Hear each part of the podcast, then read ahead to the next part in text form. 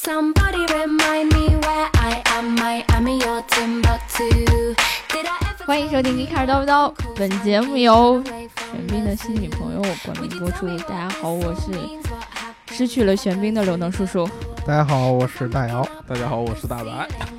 今天早上本来挺高兴的，然后完了之后就是刷微博看到了一条消息，啊，然后说什么玄彬有女朋友了，而且那个什么他的他们的经纪公司也确认了他们的恋爱关系。嗯，然后呢，我在床上缓了很久啊，就想说他们居然用一个假的，在在床上的誓言在哪里？不是，用一个假的事着看着。床边的玄彬 说：“你们公司真一般，怎么搞个假的 我他是用假的事实掩盖我们的真相嘛，嗯对吧？啊然后呢，结果我本来已经还好了，然后大白老师后来又发给我一张截图，然后说了一句恭喜，我就觉得、？”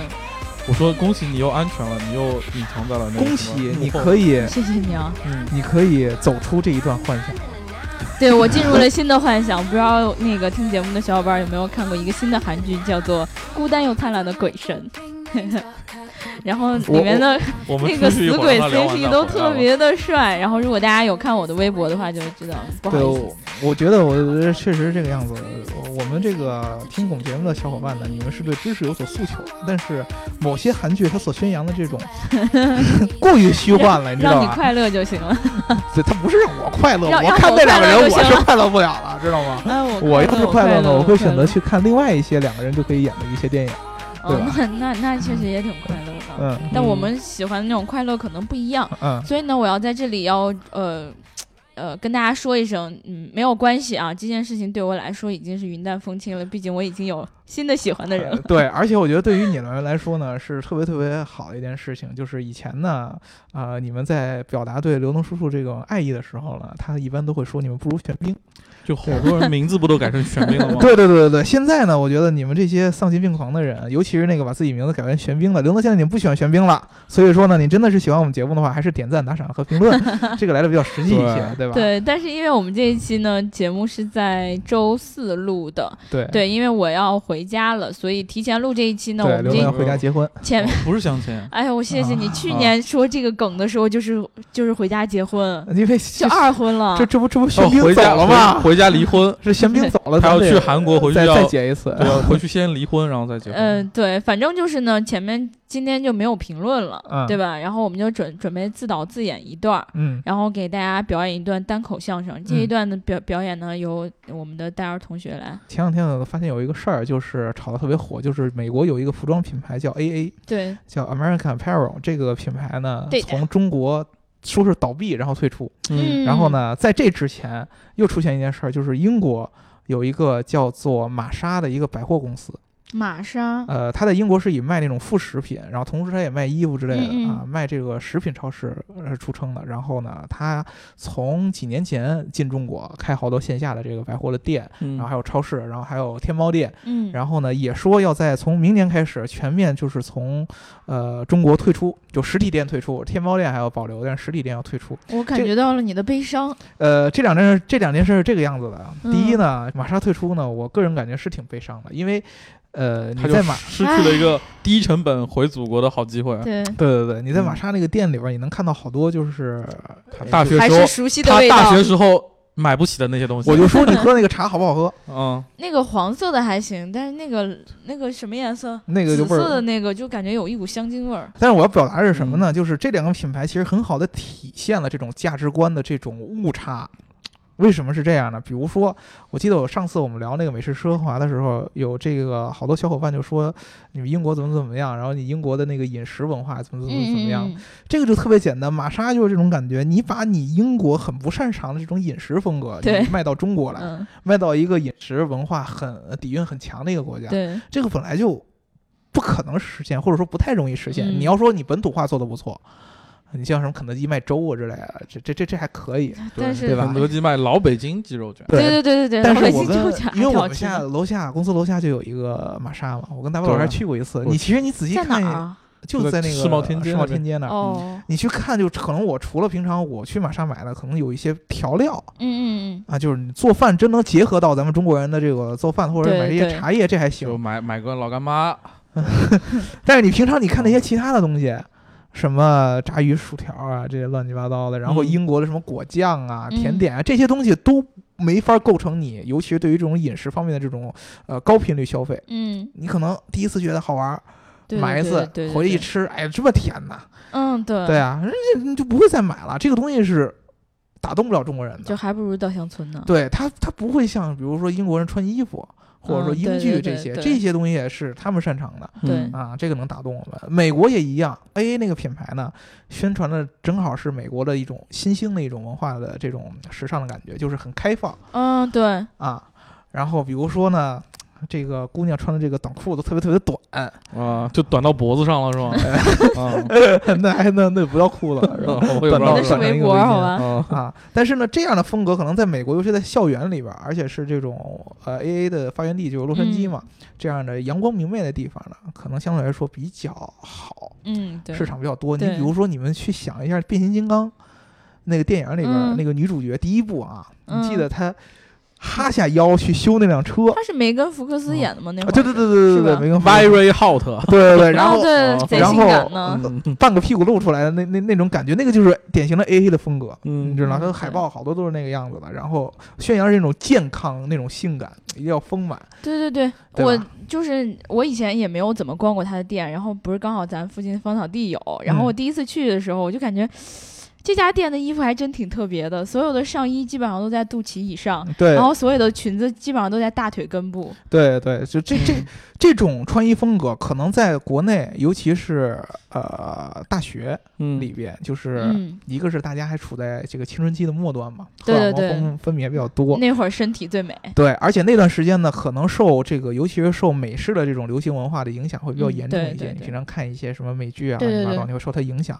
啊、那段时间那样的年轻人可能会买，包括我知道的好多我身边喜欢 AA 的孩子，嗯呃，人也都是，尤其在大学那会儿开始认识到有 AA 这个品牌，然后就开始买。但是有一个问题，就是这个品牌它在中国的售价其实是挺贵的。嗯，同样都是基本款的衣服，就没有什么太多的图案或者设计感。大几百，对，那就是基本上你要比同样，比如说基本款比较多优衣库啊这样的嗯要贵好多，贵三倍。嗯，嗯这样的价格又不是一般那种学生可以承受得了的，对吧？只能找干爹了吗？对，所以说呢，嗯，就会出现这样的问题，你这个定位是错错开的。对，你用到车上其实也一样嘛。嗯，你如比如说你美国卖硬派的东西啊，皮卡这样的，可能嗯。相对来说会符合你的这个国家的一个价值观的形象，或者说你擅长做这个，嗯。但是你非去做好多那种所谓的豪华，这个就呃不不不不够那什么了。包括我们之前聊观致嗯，谢谢。也是一样，对吧？观致就是你在作为一个国产品牌，那么老百姓对你的期待是。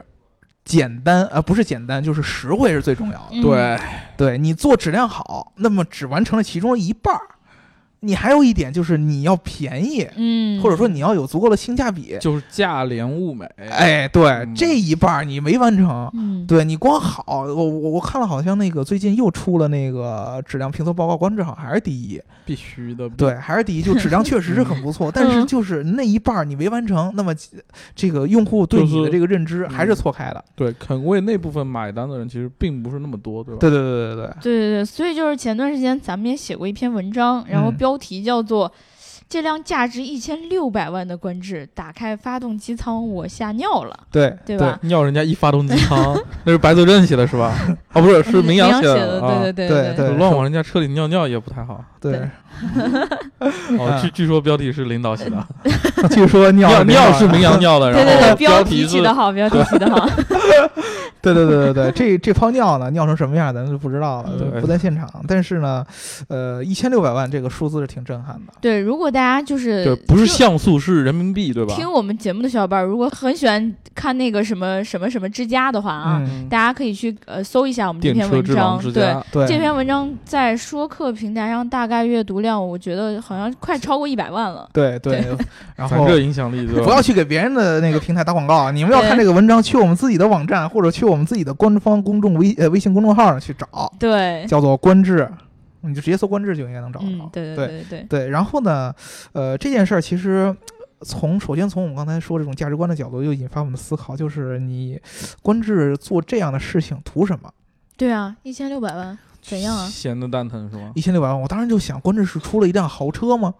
嗯，嗯，出了一辆超跑，因为你知道嗯，就算是在豪车界，那他妈也超跑也一千六百一千六百万，万也 也太恐怖了吧？对对，卖不了这么贵，那布加迪也就一千万差不多，对吧？你那卖卖不了这么贵，怎么会卖这么贵呢？然后我就往下去研究，发现一个特别有意思的一个事儿，就是我们嗯正好我们上一期聊了这个企业联动，然后观致的这个车之所以能卖到一千六百万，是因为它里边用了一个发动机你先纠正一个概念，它不是卖到一千六百万，哦，它是说成本在一千六百万对对，这车的研发成本在一千六百万。啊，就是说这个车还不是这个也不单说车的那个研发成本，说那某一部分呃不不不，咱得这么说啊，嗯一个一个说，就是这车。官方说了，至少成本可能要一千六百万以上。对因为这个当时我们记者问的它是一辆观致三改的吗？啊，对。然后这个车呢，并不是一个量产车啊，嗯它是一个概念车。全球只有三个是吧？呃，但是呢，这个概念车跟我们平常看到的那种特别特别未来感的、完全不一样的酷炫概念车又不一样。它的外壳完全就是一辆观致三毕，竟是观致三嘛，对？它外壳完全就是一辆观致三。然后呢，它这一千六百万主要是成本出在哪呢？出在它的发动机上。发动机，哎，对，这个观致三，你从别的看都差不多，除了一些涂装不一样啊，嗯它就是发动机上和一般的车非常非常不一样。嗯这个发动机的这个合作是跟这个北欧的一个超跑品牌叫康尼赛格，康尼赛格，为什么国内好多于瑞典有科尼赛格吗？呃，对，也有练科尼赛格的，嗯都都有啊。嗯这个超跑公司来合作的啊，他们一起来研发的这个发动机，嗯，呃，采用了一种什么技术呢？就是这个发动机采用了一个技术叫做 free valve。这个 valve 是就意思就是阀门哦，阀。对对对，free valve 就是没有，呃，不是说没有阀门儿，就是解放了这个阀门儿。那个 valve 是不是就就是免那个费阀门，VT 里面的一个 V？对对，啊对，valve 参名应该是 VT。嗯对对对，对，然后呢，这样的呃这么一个技术是什么意思？就是一下后以后边我们聊的信息，嗯，全都是跟技术有关的。对哦，对终终于开始了，对，你都做做好准备，对吧？前面的铺垫差不多小。板凳瓜子啊，对对，小板凳瓜子，然后要睡觉了去关灯，对吧？对 啊，你先脱衣服，对，然后呢，呃，这个 FreeWell 这个技术，我们不吹牛逼，很多其他的这个媒体都写过，但是我觉得没有一个把这个道理完全讲透的。我们今天尝试跟大家讲一下这个 FreeWell 到底为什么好，并且嗯为什么要这么贵，嗯，对？吧？我跟大家解释一下。第一，就是我们知道我们原来聊发动机的时候，跟大家说过这个燃烧室和气缸的这个工作原理。对，但是呢，我们聊发动机和阿特金森循环的时候，都聊到了一个特别重要的一个点，就是这个发动机的进气和排气。这个是确实是很重要的一个点，对，对吧？当时我们在聊的时候，就直接就说了进气和排气，嗯没就这两个话题继续往下深入。对对，那么其实这个发动机当中控制进气和排气的这个结构也是很有讲究的。嗯啊，最主要的，你发动机的这个能量很多的来源，我们之前聊那个小排量大马力的时候就说过，取决于你发动机吸了多少气进来，对那就燃烧了多少的这个燃料出来。对，它是直接受这个进气的这个环节来影响的。这个进气的结构叫做发动机里边叫做进气阀，嗯，或者，说进气门。对，这个进气的结构并不是很简单的，你想怎么开怎么关就可以的。嗯我们之前聊发动机的时候跟大家说过，发动机内燃机这个四个冲程标准的啊，进气，然后压缩压缩、做做工然后排气排气，这么这个四个冲程当中，只有两个是需要这个进气门和这个排气门来开关的，对，对吧？来打开的，对吧？所以说，在这两个冲程当中，进气门必须要精准的打开，嗯嗯，然后精准的闭合。嗯为什么？一旦它的时间产生了误差，你这个活塞的上下运动运动过程当中，有可能就直接撞到了没有及时关上了这个进气门，哦，那就出事情了。对吧？你就想我们之前说那个燃烧，多疼啊！对我们那个燃烧室是一个，你为什么总想着疼呢？直接给撞撞一下怎样直直接就给捅穿了，对是吧？撞一下那多看着疼，啊 对对对对对，你就感觉一下没没没有捅对眼儿，坐在身上那种感觉是吧？嗯？呃，这个我们之前那个跟大家举过例子，这个燃烧室就跟了一个针筒一样，嗯，然后你这个进气门其实相当于这个在针筒的一个上角对，有一个小的一个阀门儿，这个阀门儿就跟我们平常看到那个。呃，酒店里边那浴缸里边那种夜封一样，你摁下去它就封死了，然后你给哦打起来它就开开了。哦，那样那个阀门就是往下摁下去，它就开了，气就可以进来，然后嗯往上一提，和这个这个燃烧室的这个壁一吻合就封死了。嗯，如果说它没有及时的关上，那你相当于你那个阀门就顶在那个燃烧室内部，然后你这个活塞又往上冲，它撞在一起，对直接这个发动机就报废了。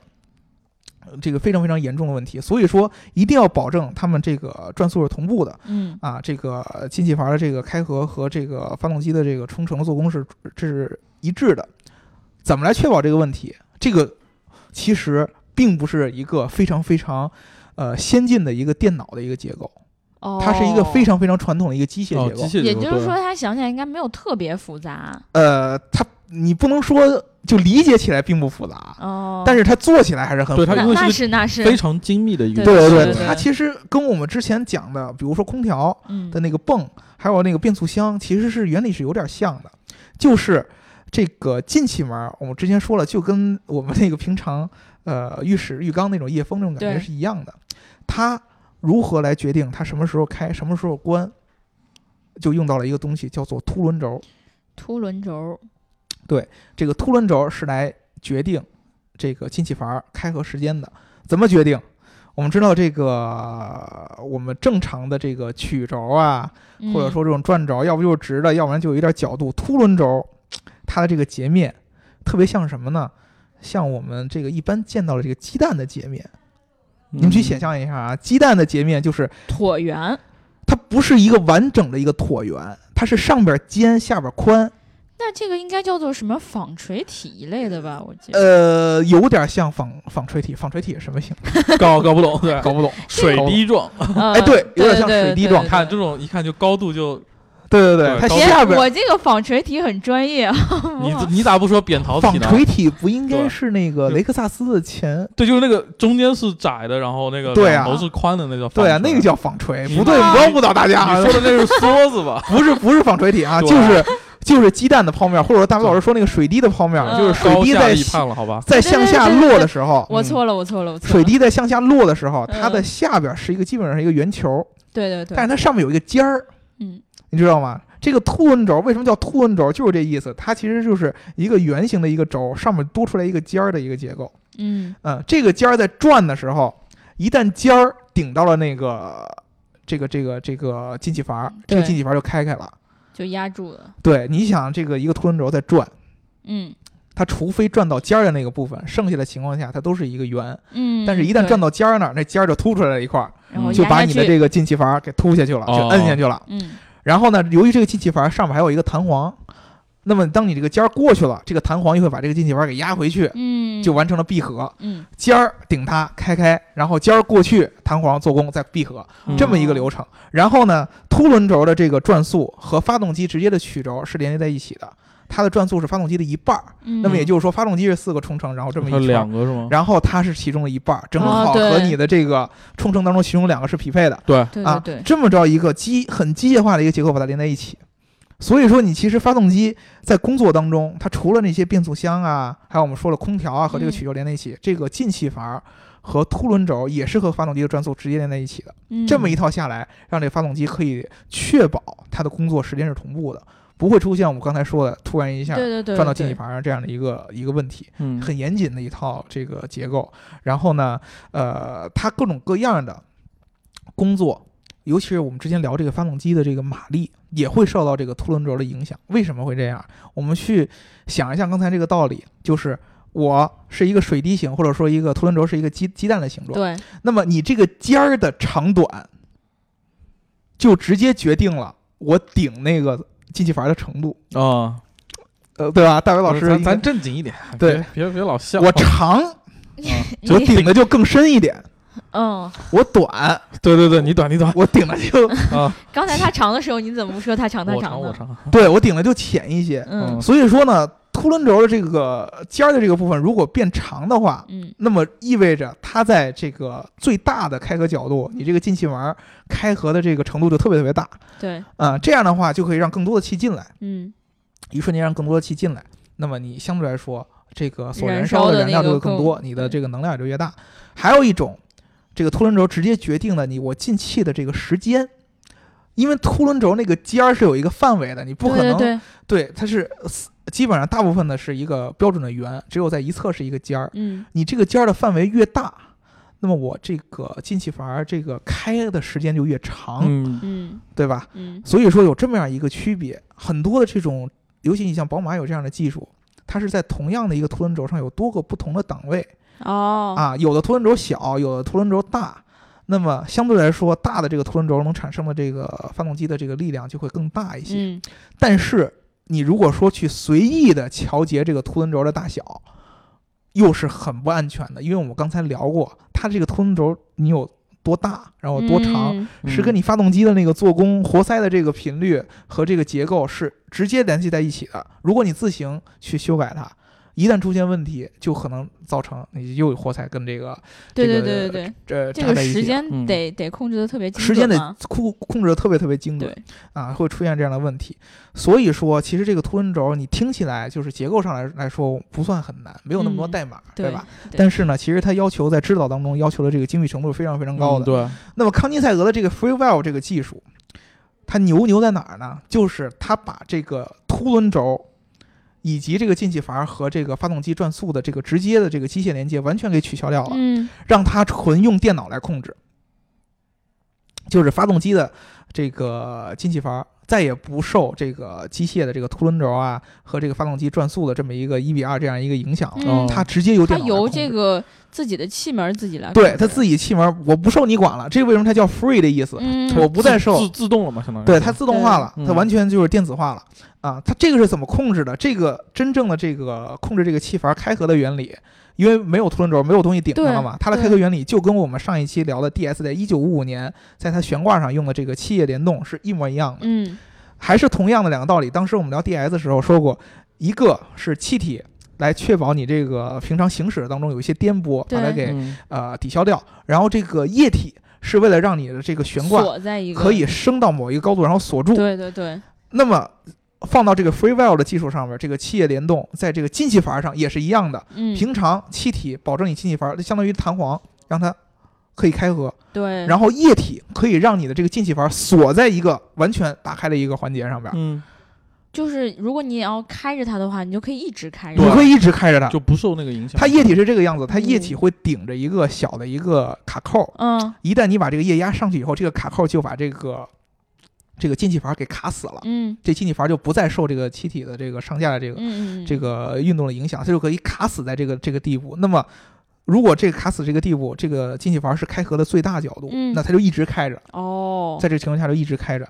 这样的好处就是给人很大的可操作空间。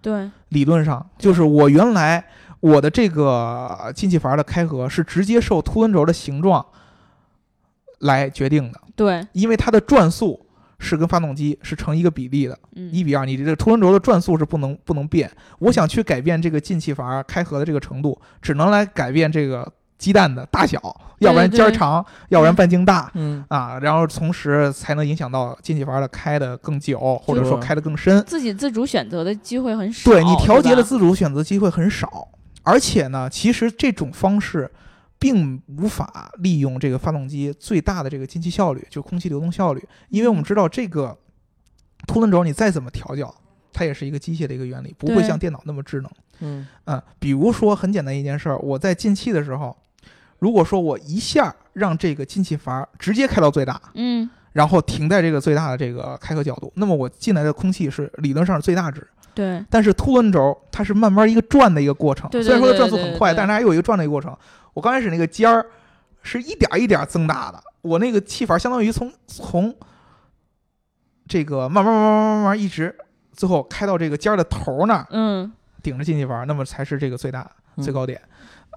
如果说我变成这个 free valve 这样的一个技术，嗯我可以直接让它开到最大，然后锁死在这儿。嗯等这个发动机的这个进气这个过程完了以后，我再把这个锁死给去掉，让它再再回去。嗯这个上面这样的一个这个效率的提升，才是它这个 free valve 这个技术就是最核心的东西。最核心的一个对发动机的一个优化。嗯，要不然它只是单纯的用这个机这个电子的方式来取代这个凸轮轴这个结构是没有意义的对对啊，没没有意义。我既然无法提升发动机的效率或者说是功能，对它那个为什么要做无？论是电子还是机械，其实原理上没有改变的话，没有意义。对对对，没没没没有意义的。嗯对，它主要就是为了让这个发动机可以精更精细的控制它的进气程度嗯啊，进气和排气的这样的一个流程。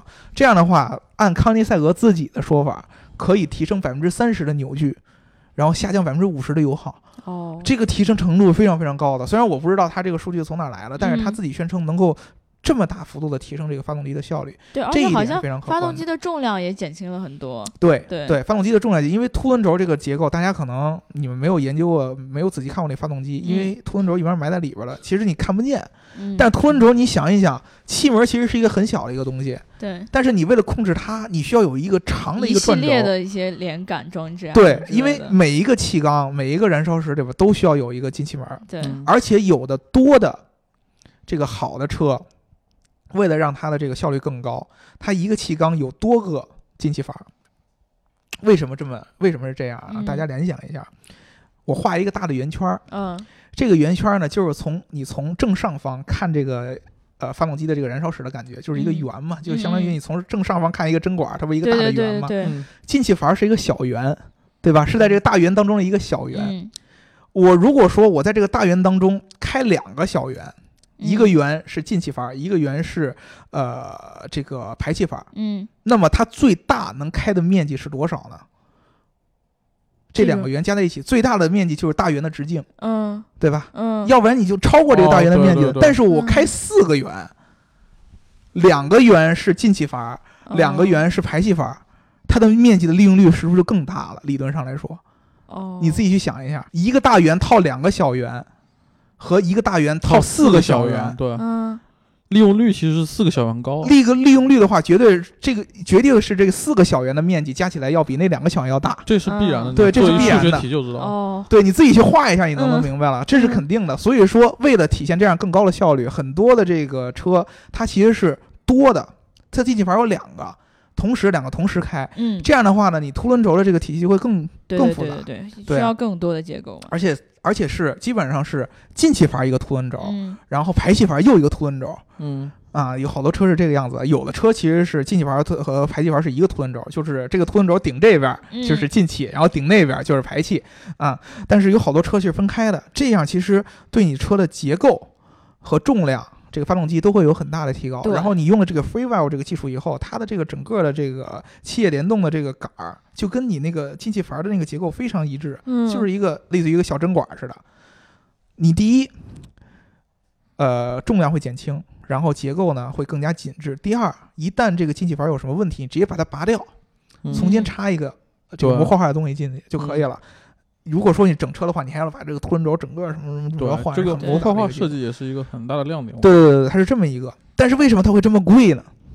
之前没有啊，对，第一个是之前没有啊，啊，这个没法写，还没有形成一个大的量所以。它的其实贵贵在研发成本上嘛。对，研发成本还有它的这个没法量产。对它那个，比如说你专门做三套的话，它每一套要去开模什么，去把那个达到特别精细的程度，其实对，非常贵。这东西，对对，人呃本来康尼赛格呢，其实我们以前没聊过这个品牌，但是康尼赛格呢，其实是一个典型的一个小作坊，嗯它的所有的超跑都是靠自己手工做，呃，手工用那个碳纤维，然后套模具做就等于它这个配件儿。它就是一个小批量生产的一个，它本来就是小批量生产，它研究这个技术呢，也同样是一个小批量。这个技术在超跑当中应用起来，你你觉得是比较合理的。嗯但是我觉得放在观致上，我还是说了那老问题，我其实我不太明白观致做这个是为什么。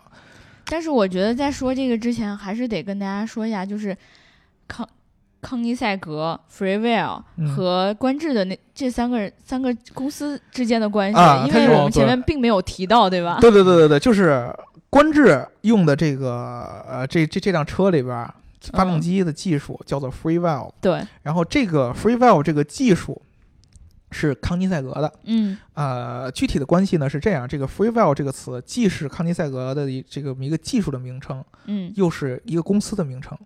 Free Valve 这个公司是康尼赛格的子公司，哦，他们自己用他们自己公司的名字做了一个技术，就是 这个气液联动的这个嗯。进气阀。嗯。啊，所以说呢，呃是这个 Free Valve 这个技术是康尼赛格的，嗯。然后呢，康尼赛格自己这个技术呢，具体还没有应用。嗯，但是呢，他们跟观致合作，把你这套发动机放在这个观致三上面，据说以后好像是有联联想空间是有可能量产的对，啊、但是他们其实就是往着量产这个目标去做这个对。对对对对而且好像跟国外的有一个车厂也有合作，但是一直都嗯没有透露出对来。对，但是呢，就是为什么这个东西听起来很好，但是一直迟迟没有推广开？嗯核心原因就是我们之前说的这个，我们这是跟大家说过聊过很多，就是传统车厂很保守嘛。嗯，他们的供应商体系里面这一块东西，对，发动机动力这块其实都有很成熟的东西了。比如说很简单，首先从大伟老师说的，从供应链的角度上来嗯说，我如果说把这个呃企业联动的这个阀儿，呃，广泛应用，把这个凸轮轴给取消掉，首先做凸轮轴这些供应商再也没用了，嗯，对，凸轮轴这个这个东西就不存在了。你对，而且说的这个另另外，它其实是有个你从研发到应用到量产是个时间比较长，对车厂来说，你不可能没有立竿见影的东西啊。对，对，我记得特别明显，就有一个那个知乎的网友就说到一件事情，就是那个我有一个徒手画凸轮轴的技巧，你知道吗？嗯，结果现在你告诉我说凸轮轴以后，徒是吗？对凸轮轴以后就可能就没有了，那我这个技巧干啥对？对对，这个是对你供应就是可以链非常大的一个那个非物质文化遗产了呀。对啊，然后你想，呃有有一般的凸轮轴有两两种结构，一种嗯是就是在这个发动机的上边如果是凸轮轴在上边儿，因为曲轴在下边儿嘛，它是通过一个皮带的形式连在一起。嗯然后还有一种方式呢，是这个凸轮轴和曲轴都在下边儿，那么它是嗯通过齿轮的方式咬合在一起。如果说你把凸轮轴取掉，呃，去取消的话，这两种结构就都没有了对，啊。那这这其实对供应链是很大的一个打击，是很大的一个改变。不要以为就是好像是一个很小的一个一个一个改变，其实改变很大的，对你嗯整个发动机结构都是有有有变化的。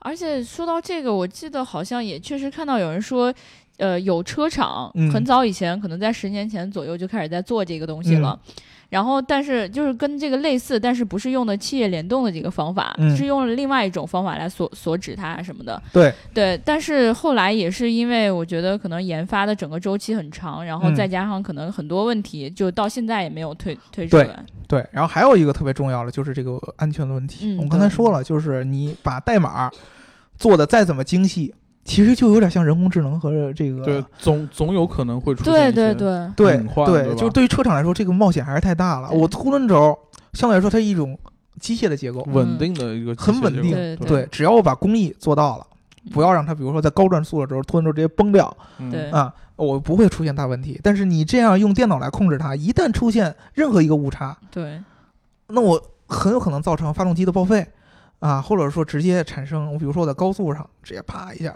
就没了。对，发动机瞬间报废，你这个东西是很难控制的这件事儿。所以说呢，对于车厂来说，这两方面，一个是成本，一个是安全的这个负担，嗯，都会让他们推广这个东西特别特别慢。嗯可能观致作为一个呃比较新的一个车它可，能处在比较尴尬的阶段，需要一些东西来 需要一些突破嘛。对对，对就是我革新的，就是可能你传统说我卖十几万，因为老百姓觉得贵。我告诉你，我这车因为采用了一个非常非常革新的一个技术，然后能比一般的车动力和油耗都有更优秀的表现，嗯，对。那可能老百姓有可能会买账。但他们最大的问题就是如何把这个技术成本降到足够低，对对对。等不然的话，你到时候一看那个价位，比如说比同样级别的车，你换了这个发动机之后又贵了几万块钱，对，那这个就很尴尬了。对对，而且都不止，我觉得现在这个价格都不只是贵几万了。他们现在要投入量产，肯定要降到一定程度才会说放到量产车上，所以说，不会很快，对我个人感觉得啊，等着呢。就是这个这个技术的主要还是在于调教。对，而且你还有各种什么变速箱这种，对把观致的动力总成就比较受到诟病呃，对对，这个还是在调教，因为双离合比较尴尬。对你把它变成一个代码化的东西，那么嗯之前很多的这个凸轮轴的这个机械的这种这个调调教的方案都用不了了。对你，都重重新调教是一个很大的问题。你企业联动，其实我觉得我们之前说了嘛，一九五五年就有的这个这样的东西，并不是一个特别特别革新的技术，但是你怎么能够把它完美的适配到现有的这个发动机结构上？然后做到一个很完美的调教，确保它不出现安全的问题和这种隐患，这个才是特别特别重要的，需要花很多的精力。嗯，嗯，所以说我觉得，哎呀，是因为这个大观致，其实 谢谢你，谢谢你又提到我们观致，谢谢。对吧？这个我是觉得挺挺惋惜的一件事儿。没事儿，但是呢，又我我喜欢的品牌都是这样的，你没发现吗？对，但但其实其实也是好事儿。对，就你没有他们这样的努力，可能这个技术在传统车厂里边不知道什么时候才能普及得了。对，呃，你知道宝马到最后都都为了保持这个凸轮轴这样的一个技术，它已经想出各种各样的方案。比如说我用油门可以控制凸轮轴嗯啊，然后用用其他的方法，然后可以改变这个凸轮轴的这个大小啊、档位。他想了很多方法，但是就是没有敢把凸轮轴这个东西完全给取消掉。对，真的，你现在他做这件事儿，其实我觉得一方面是这个技术可能确实挺吸引人的，嗯一个方面确实是官制可能必须要做出改变嗯，啊、或者说必须要有一定的革新，也逼着对他必须要冒这个险吧。嗯但是真的，我觉得很多人说的也有道理，就是现在新能源车就一波一波、一茬一茬跟割韭菜似的都开始出来了，对吧？然后他这会儿出来这种技术，不知道真的等到量产那一天，会有这样的问题，对吧？对，但是呢，你换过来想，其实这个东西所达达到的最终的效果都是好的，对，因为你想吧，就是康尼赛格做这样的东西，呃，如果说我们说的近一点儿，两年一两年左右，你嗯可以实现在量产车上出现的话，如果真的一两年可以的话，对，那么其实你反过来说，它对电动车的打击很大呀。这东西观致本身，因为他自己也有电动车，对啊。我觉得 他怎么他要打击自己吗？就是说，其实我觉得倒不是电动车打击很大的问题，啊。就对那种怎么说呢，就是你其实是两条路线嘛。现在其实也是这样的，一个是增加，很多人会鼓吹说我们不喜欢电动车，是因为很多人会在做把那个燃油车或者效率什么提上去嘛，嗯，就是一个技术路线。另一个就是，你我觉得完全在短期之内不可能出现说一个东西把另一个东西打死，更多是完全是并行的一个东西。对，我记得我当时那而且对对一消费者来说，你很多人可能还是会买燃油车，还很多人会迫不得已才去买电动车嘛，好好大一部分。对我记得我之前那会儿跟那个车展的时候，跟博士的那个人聊，就是他们作为供应商，嗯嗯其实他们什么东西都得做，对甭管是电动车，就是只要你们有需求，我们作为乙方的，对吧？他们那种博士类似于这样，对。然后他就说呢，对，就是你要什么给什么。然后我说你这个电动车现在这么火，会不会嗯成为你们将来很严重的趋势？他说呢，你要看怎么看，嗯因为第一个，没那么快电动化，对，对于车厂来说，电动是一个趋势，它肯定要花精力去做。嗯，但是呢，同时大家也都觉得吧，这个燃油车的极限，或者说燃油车的效率，嗯，还没有达到一个极限，也没有达到一个极限，还有优化屋的空间顶还没摸着呢。对，你想，我们原来那会儿，我记得最早那个车出来的时候，一点五什么二点零的排量，嗯几十马力，这就刚这效率之低，对呀、bug 对呀、对对呀、都几十马力、六十多马力什么的都有。你现在二点零 T，我上次聊的二点零二百多，马力是吗？二百多马力，对，对吧？你现在这个 Free Valve 这个东西，真要是像康尼赛格那样说的这么牛，它能提高百分之五十的呃百分之三十的这个扭矩直，接上三百。对，那你这很有可能你直接就上到三百了，这个提升是非常非常可观的，嗯这这个东西。那么，呃，我觉得如果说它一旦实践了，说是在量产当中是前提是快速的，对，你要还拖好几年，我觉得没有意义，一定是快速的，就是未来一两年左右，你可以大家见到这种量产的可能性的话，我觉得还是挺 exciting 的。嗯，对嗯，所以我们自己还是觉得这个技术是，呃，很有意思的一个技术，对对吧？但是可能也还是目前来说咱们很难接触到的一个东西。嗯未来到底怎么样呢？还是要看观致接下来，对吧？对吧，别看大白老师？看我干嘛？我 白老师，我觉得你买一辆，然后我没让它续我我肯定买，好吧？嗯我就把话放在这里了。不管你们喷我是智障还是什么，我肯定买一辆。那你是买？电动还是买肯定我我买我买关注三，谢谢。嗯观致三五门，就就买关注三五门？对，一定是这一款，行，而且不是都市都市 SUV 那个。嗯，那这个 flag 就立在这儿了。对那我们这一期就聊到这儿了。聊到这儿吧。啊，嗯对，如果大家想要加我们粉丝群的话，记得在后台留下你的微信号，然后听节目要记得点赞、打赏和评论，点赞、打赏和评论，点赞、打赏和评论。如果你喜欢这一期节目的话，记得给我们一个爱的赞或者转发吧。嗯，就这样，拜拜。拜拜。拜拜。